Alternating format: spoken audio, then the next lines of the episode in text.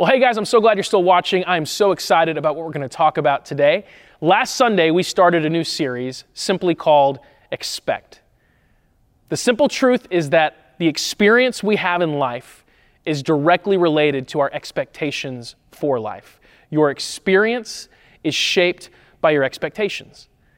In fact, you might even be able to say that there's nothing that affects the experience you have in life more than your expectations, because your expectations are actually one of the only things that you actually have some control over, or at least a lot of control over. You can't always control what happens to you. You can't always control the things that you experience, but you can always control your expectations about what you're going to experience. So if we want to have the right experience in 2021, we've got to have the right expectation. Last Sunday, we started with this one. Expect God to be God. If we want to have the best experience in 2021, we've got to expect God to be God. We've got to expect God to show up, because that's what He does. We've got to expect God to do God things, because that's what He does. Right now, if you're looking at the world around you, and you're seeing all the chaos and all the turmoil, and you're wondering what's going to happen, and you're fearful, and you're full of anxiety, and maybe even I've talked to people who are depressed because of all that's happening, I have a simple question for you. Is God still God? Is God still God? And if the answer to that question is yes, which it is, then we should always be filled with hope. We should always be filled with an expectation for something good to happen, because God is still God, and God is good, and God does good things. No matter what happens in our world, no matter how much division that we see, no matter how much angst and anger we see, God is still God. He still sits on His throne, and as followers of Jesus, we've got to put our faith in that more than anything else. Definitely more than the kingdoms of this world, that's for sure.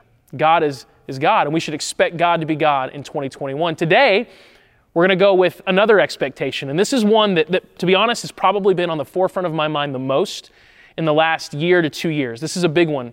I think this is a big one, not just for me, but really for all followers of Jesus, for all believers, because this is something that I see a lot of people miss. And it's something I've missed at different times in my life. And when we miss this one, when we don't have this expectation, we're very easily discouraged and disillusioned. I use those words a lot, discouraged and disillusioned in our faith, and we don't want to be that. And here's the expectation. In 2021, expect to wrestle with God. Expect to wrestle with God. Now, I don't know how much wrestling experience you have. I have a decent amount, not like official wrestling experience. I was never on a wrestling team, but I'm a boy, and I grew up with two brothers, and I have three sons, and so I have done my fair share of just boys being boys wrestling. When my oldest son was 2 or 3 years old, he used to love to wrestle with me. In fact, sometimes he'd just look at me, and he'd have this glow in his eyes, and he would say, "Dad, let's wrestle." Except he couldn't really say L's back then, so it was "Let's wrestle." That was what he would say. "Dad, let's wrestle." And when he would look at me and say, "Let's wrestle," we would begin this whole wrestling match thing. And you know, any dad that's ever done this with your child, you know what I'm talking about. You kind of make it seem to them like it's really dangerous, but it's totally under control. So I would lift him up high, and I kind of make it seem to him like I was about to slam him down on the ground, but I would totally control the velocity, and we would have so much fun. Well, one day we were having one of our wrestling matches, and I stood up really fast.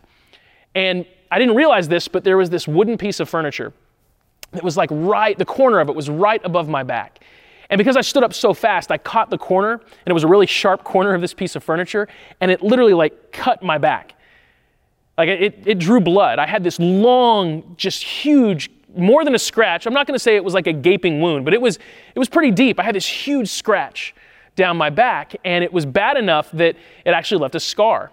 Now, at this point, this is years ago, 8 years ago. At this point, it's pretty much faded, but for a solid 2 years, I had a very visible scar going down the side of my back, and it looked really intense.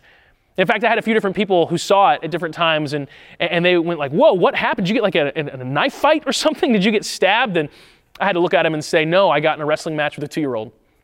And they just kind of stare at me confused, and I would say, "You should see the 2-year-old," as a joke, but no one ever laughed at that, and I understand why. I had this wrestling match with my son, and it ended up with me having a little bit of a wound, but at the same time, I enjoyed those moments so much. If he wanted to wrestle with me now, I would throw my back out, so I can't do that with him anymore, but at least I've got my 2-year-old and my 4-year-old. I still get to do that with them. Wrestling, that's what we're talking about. Let me focus again. Wrestling.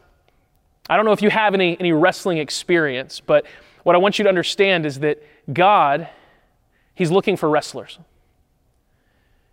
That God is looking for wrestlers.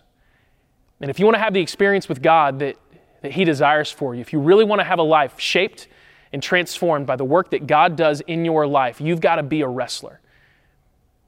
I want to take a look at a story in Genesis chapter 32. It's the most famous wrestling story we have in Scripture. I'm going to start reading in verse 6. But to give you a little bit of setup, this is the story of a man named Jacob. And Jacob has been away from his home for a very, very long time. And when he left with some really bad blood between he and his brother Esau. Jacob deceived Esau, really tricked Esau out of a lot of things that were supposed to go to Esau, because Esau was the older brother. In their culture, the older brother got the inheritance, got the father's blessing. Jacob sort of weaseled his way into taking that from Esau, and then he left with Esau vowing to kill him. It's been years and years and years, and now he's on his way back. And he's nervous because he doesn't know what Esau is going to do. So as he heads back, he sends a group of people ahead of him, and he sends these people to sort of scope out and see if Esau's there and how Esau is responding. And that's where we get in verse 6. It says, the messengers returned with the news that Esau was on his way to meet Jacob with an army of 400 men. Now, if you got news that your long-lost brother was on his way to see you and you were excited to see him, you'd probably get yourself, maybe a few close friends together and go meet him. But I don't know if you'd get 400 people to come along. Jacob was nervous about what Esau would do, and he hears the news that Jacob is coming to meet him with 400 men. Jacob was terrified at the news. He divided his household along with his flocks and his herds and his camels into two groups, and he thought if Esau attacks one group, maybe the other group can escape.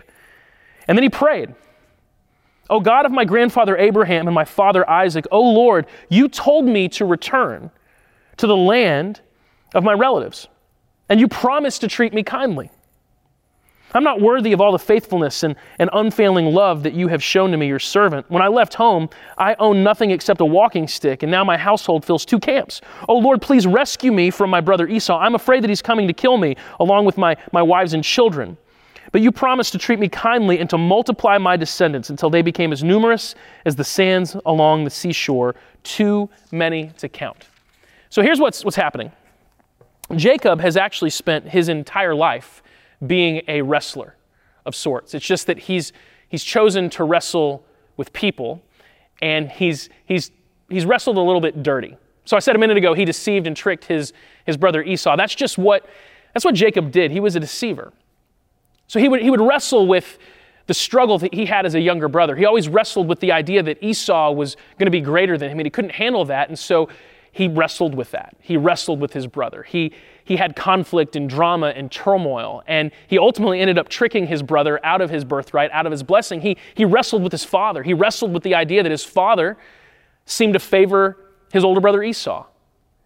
And he wrestled with that. He couldn't really come to terms with that, and so he ends up deceiving his father into giving him the blessing that was due Esau. His father was blind, and he took advantage of his father's blindness to get something from his father, pretending to be his older brother. Younger brothers can usually do pretty good impressions of their older brothers, and I guess Jacob could do that as well. Jacob was always wrestling with people. He was always trying to grapple with the frustration that he felt, and actually, at one point in his life, he sort of met his match. His father-in-law, a man named Laban, was just as much of a deceiver as Jacob was. And Jacob and Laban spend really decades kind of wrestling with each other, tricking one another, trying to manipulate the other person to get what they want, and this has been a constant in his life. He's always wrestled with people trying to get what he wants out of life, and it's left him in a place of despair. That's what happens when we choose to wrestle with people the wrong way, to try to manipulate and get what we want. We often find ourselves in a place where we feel like we have no allies, and the only person we can turn to is God. The good news is when we turn to God, He's there. Let's keep reading the story, though, because this is when the real wrestling starts to happen. Verse 22, it says, during the night, this is the same day that he's praying, God, please rescue me. During the night, Jacob got up, and he sent his two wives, two concubines, and 11 sons across the Jabbok River. Now, we read stuff like this sometimes in Scripture, and we're like, oh my gosh, this is horrible, two wives, what's going on? Remember, when we open up the Old Testament, these are old stories. This is 3,000 plus years ago, and people, like all people, lived very differently than we live today. After they were on the other side, he sent over all of his possessions. And this left Jacob all alone in the camp, and a man came and wrestled with him until dawn. Now, this is like a very strange statement. He's all by himself. He sent his family way far off, and then it just says a man came and wrestled with him. Like some guy just shows up and starts to actually battle a little bit with Jacob. When the man saw that he couldn't win the match, he struck Jacob's hip, and he knocked it out of joint at the socket. And the man said, "Let me go, for it is dawn." But Jacob panted, "I will not let you go unless you bless me." "What is your name?" the man asked. He replied, "Jacob." "Your name will no longer be Jacob," the man told him. "It is now Israel, because you have struggled with both God and men and have won." "What is your name?" Jacob asked. "Why do you ask?" the man replied. And then he blessed Jacob there. Now, this person that Jacob is wrestling with is not just a normal person. It's God. God shows up in physical form. This is actually something that he does a few times in Scripture, and obviously the most obvious one would be Jesus, right? Showing up in physical form. Sometimes we ask the question, man, if only I could see God, if only I could talk to God, if only I could tangibly experience God, then I would be okay. Well, lots of people have done that. Jesus was here. He was that. And this is kind of a story before Jesus of God showing up in physical form and interacting with Jacob, and he wrestles with him, and it's a very strange story. He has a physical wrestling match with Jacob. And at the end of it, he ends up changing Jacob's name. He gives Jacob an entirely new identity.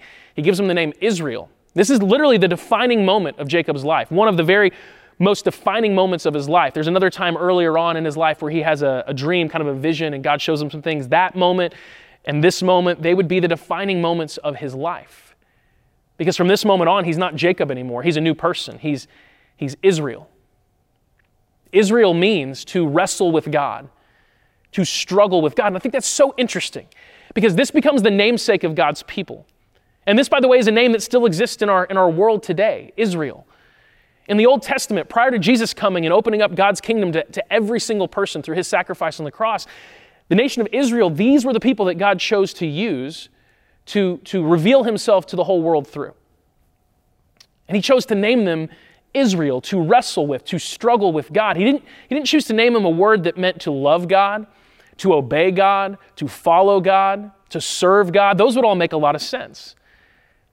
But he chose the namesake of his people to wrestle with God, to struggle with God. What does this tell us about God? What does this tell us about our relationship with God? Well, it tells us a few things. It tells us, number one, that God wants us to engage with him. God would rather you fight with him than you leave him alone. I want you to think about that for a second. God would rather you fight with him, struggle with him, wrestle with him, argue with him. He would rather you do that than you to ignore him or leave him alone, because at least if you're wrestling with him, you're engaged. God wants us to have an engaged relationship. He wants us to be people who can wrestle with him. And frankly, if you look at Scripture, if you look at the whole story that we have of God and how he's interacted with people all throughout Scripture, the best ones, the ones that we tend to admire the most, they're usually wrestlers. We can look at a couple of classic examples. We can look at Psalm 13. The Psalms were mostly written by a man named David. David was a king in ancient Israel, and he's a man who God used to do great things, but he also made a bunch of major mistakes, and David was definitely a wrestler. He wasn't afraid to wrestle with God. Psalm 13, it's very short. Just let me read this to you. "O Lord, how long will you forget me? Forever? How long will you look the other way? How long must I struggle with anguish in my soul, with sorrow in my heart every day? How long will my enemy have the upper hand? Turn and answer me, O Lord my God. Restore the light to my eyes, or I will die. Don't let my enemies gloat, saying, 'We have defeated him.' Don't let them rejoice at my downfall." But then he says this, "I trust in your unfailing love. I will rejoice because you've rescued me. I will sing to the Lord because he has been so good to me." What's going on here? This is David writing out a wrestling match he's having with God of sorts. He's struggling with God. He's battling with God. He's trying to come to terms, trying to grapple with what's going on in his life. He's going through a dark time. And he begins by accusing God. He's like, God, how long are you going to forget me? How long are you going to turn and look the other way? Maybe you felt like that before. Like God isn't watching, like God isn't protecting you, like God is allowing things to happen to you or happen around you that shouldn't be happening. And you're like, God, what are you doing? Are you asleep at the wheel? What's going on? Why aren't you doing what you've promised to do? That's wrestling with God. Sometimes we feel like maybe we don't have permission to do that. We do. Because David does that. And the result of his wrestling with God, the result of that inner struggle that he's having with the Lord, is that his perspective changes. Just like Jacob got a new name, David gets a new perspective. And he says, my God is the God of unfailing love. He's encouraged. He's lifted up. But if he didn't go to the depths of his heart and his soul with God, he never would have reached those heights. He wrestled with God and it changed him. There's an amazing story in 1 Samuel chapter 1 of a woman named Hannah. Hannah ends up being the mother of a man named Samuel, and Samuel is a prophet. He's a great man. Hannah, before Samuel's born, can't have kids. And it's something that brings her a tremendous amount of shame. And every year she goes to this temple and she wrestles with God there. She cries out and she prays with anguish in her heart and her soul for what she desperately desires, which is to be a mother. And it says once when they were at Shiloh, that's where they would go to pray. Hannah went over to the tabernacle after supper to pray to the Lord.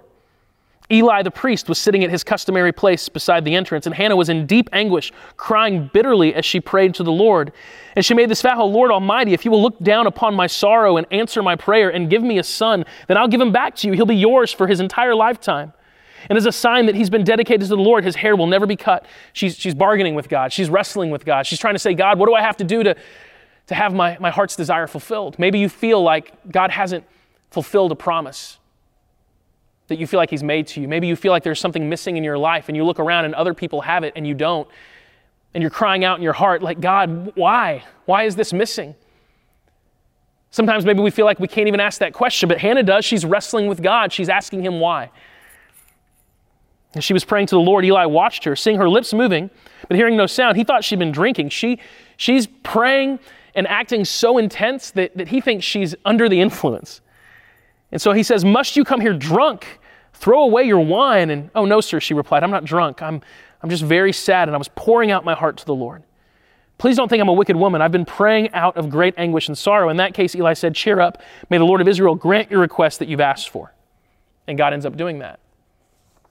But it comes through a period of struggle, a period of wrestling. Even Jesus wrestled with God. You can read about it late in Matthew. Matthew chapter 26, Jesus is praying. And he's about to get arrested and go to the cross. And what's he doing right before he gets arrested? He wrestles with God.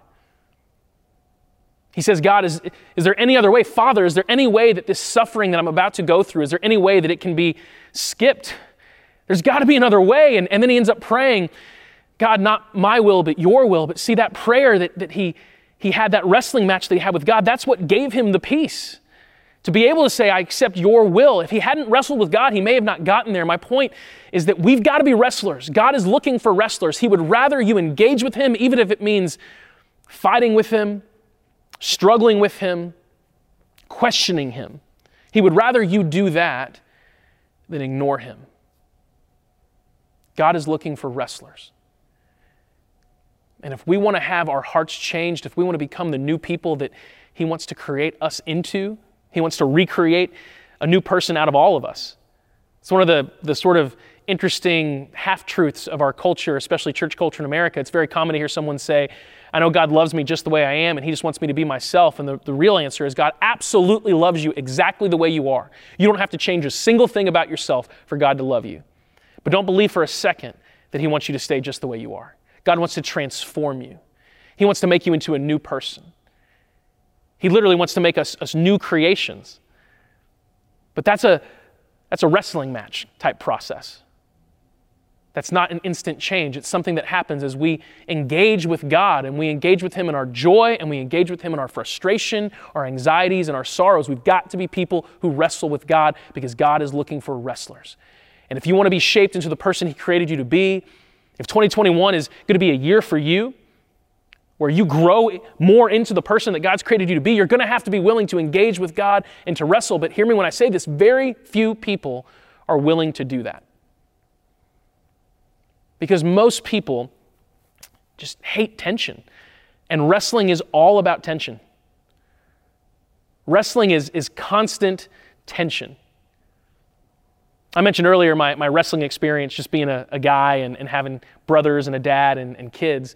The only other wrestling experience I have is my roommate in college was a wrestler. And he had actually wrestled in high school and was really good. And we used to kind of all goof around in the dorm in college and joke around and kind of fight a little bit, you know, guys being guys. And one day he made the statement that no one can beat up a wrestler. And that sort of was like a challenge to all the other guys around. And we said, okay, let's go. And so we all kind of had this like, we all basically had a play fight as grown men. Just don't judge me. It's a guy thing. And I remember going against John, my roommate, and he got me into this like position. Like he twisted my arm behind my back and pinned me to the ground. And I remember thinking to myself, I've never felt pain in every part of my body at the same time. And my body couldn't even figure out how to get out of it. Like that's how much tension there was there. And I hated it. And so I tapped out. That's what you do, right? You submit, you tap out because you don't like the tension. Most people live their lives trying to avoid all the tension. We're people that tend to crave personal security and comfort. Don't avoid tension with God. Don't do it. Not for a second, because the tension is actually what leads to transformation. Without the tension, you won't experience the transformation. Do not avoid tension with God. Here's actually something that a lot of people do, and I've seen it happen so many times. Over the last 20 plus years of being a Jesus follower, I've seen it happen even in people that I've considered friends. When people have a lot of tension with God, and they begin that wrestling process, way too early, instead of going through that with God and letting God use that tension to shape them, they end up creating a God of their own making that they don't have to wrestle with anymore. They end up just altering their view of God and saying, okay, well, I don't see God that way anymore. Now I see God this way. And they create this sort of version of God that never disagrees with them, that His views line completely and totally up with their views of the world, with their views of themselves, and they've created a God that they don't have to wrestle with. They've eliminated the tension from their relationship with God, and it feels great, but it has no ability to transform you. Don't create a God of your own making that agrees with you on everything. That God will never be able to change you, because that God isn't real. No, the real God, there's going to be times that you disagree with Him. The real God, there's going to be times that you don't understand what He's doing. The real God, there's going to be times where you have no idea why He's going about things the way that He is, but He's God and we're not. And if we'll be willing to be people who hold on to Him in those moments, who don't let go, who don't quickly tap out the moment we feel tension and settle for some version of God that isn't real, but man, it's nice because I don't ever have to disagree with that God. If we'll hold on to that God that we sometimes disagree with, sometimes we don't understand, we'll be transformed. Just like Jacob was transformed in Israel. And yeah, you know what? He had a little bit of a limp. I mean, maybe he should have submitted to God just a little bit sooner. I don't know. But the point is, Jacob held on to God. I heard a pastor say this years ago about Jacob. I've said this before. If you read his story, he's not a very admirable person. He's a terrible son. He's a terrible brother. He's a pretty terrible dad. And sometimes it's hard to look at Jacob and go, why in the world did God choose that guy to be his namesake for His people in the Old Testament? Why? There's so many better candidates. And I heard this pastor say the one thing about Jacob was that he would have rather died holding on to God than have lived letting go of God. The moment the pastor said that, I was like, "Woo, wow, okay, that's big." He would rather have died holding on to God, wrestling with God, grappling with God, than have let go and lived the rest of his life going, man, what if? Your expectations determine your experience in life. And if the experience you desire is one with no tension, no discomfort, don't wrestle with God, make up a God of your own making and worship that God. But just know that that God will never transform you. That God will never be able to do the things in your life that the real God can do, because that God isn't real. You made that God up. But if you expect and desire to be transformed, to be made new, to become the person you were meant to be, if you can look at yourself like I'm looking at myself right now, not literally, like this is a figurative looking at myself and going, there's things that need to change. There's ways I need to grow. There's things I need to be so much better at. The way that happens is not just me trying harder and doing more. It's letting God change me. And that's going to happen by engaging with God. That's going to happen by wrestling with God. The tension is what creates the transformation. In fact, we sang a song earlier, New Wine. In the crushing and in the pressing, God's making new wine. God wants to do new things in your life. He wants to take you places you haven't been before. He wants to take you into a place and a depth with Him that you haven't been before, but that's only going to happen if you're willing to wrestle with Him. So no matter how much tension, no matter how much struggle, hold on. Expect to wrestle with God this year. And when that wrestling happens, you won't be caught off guard. You're like, oh, I thought this was going to happen. And hold on and wrestle and struggle and do not give up and do not tap out. Live your life holding tightly to God. And you will experience everything that He has planned for you. And He has good things planned for your life.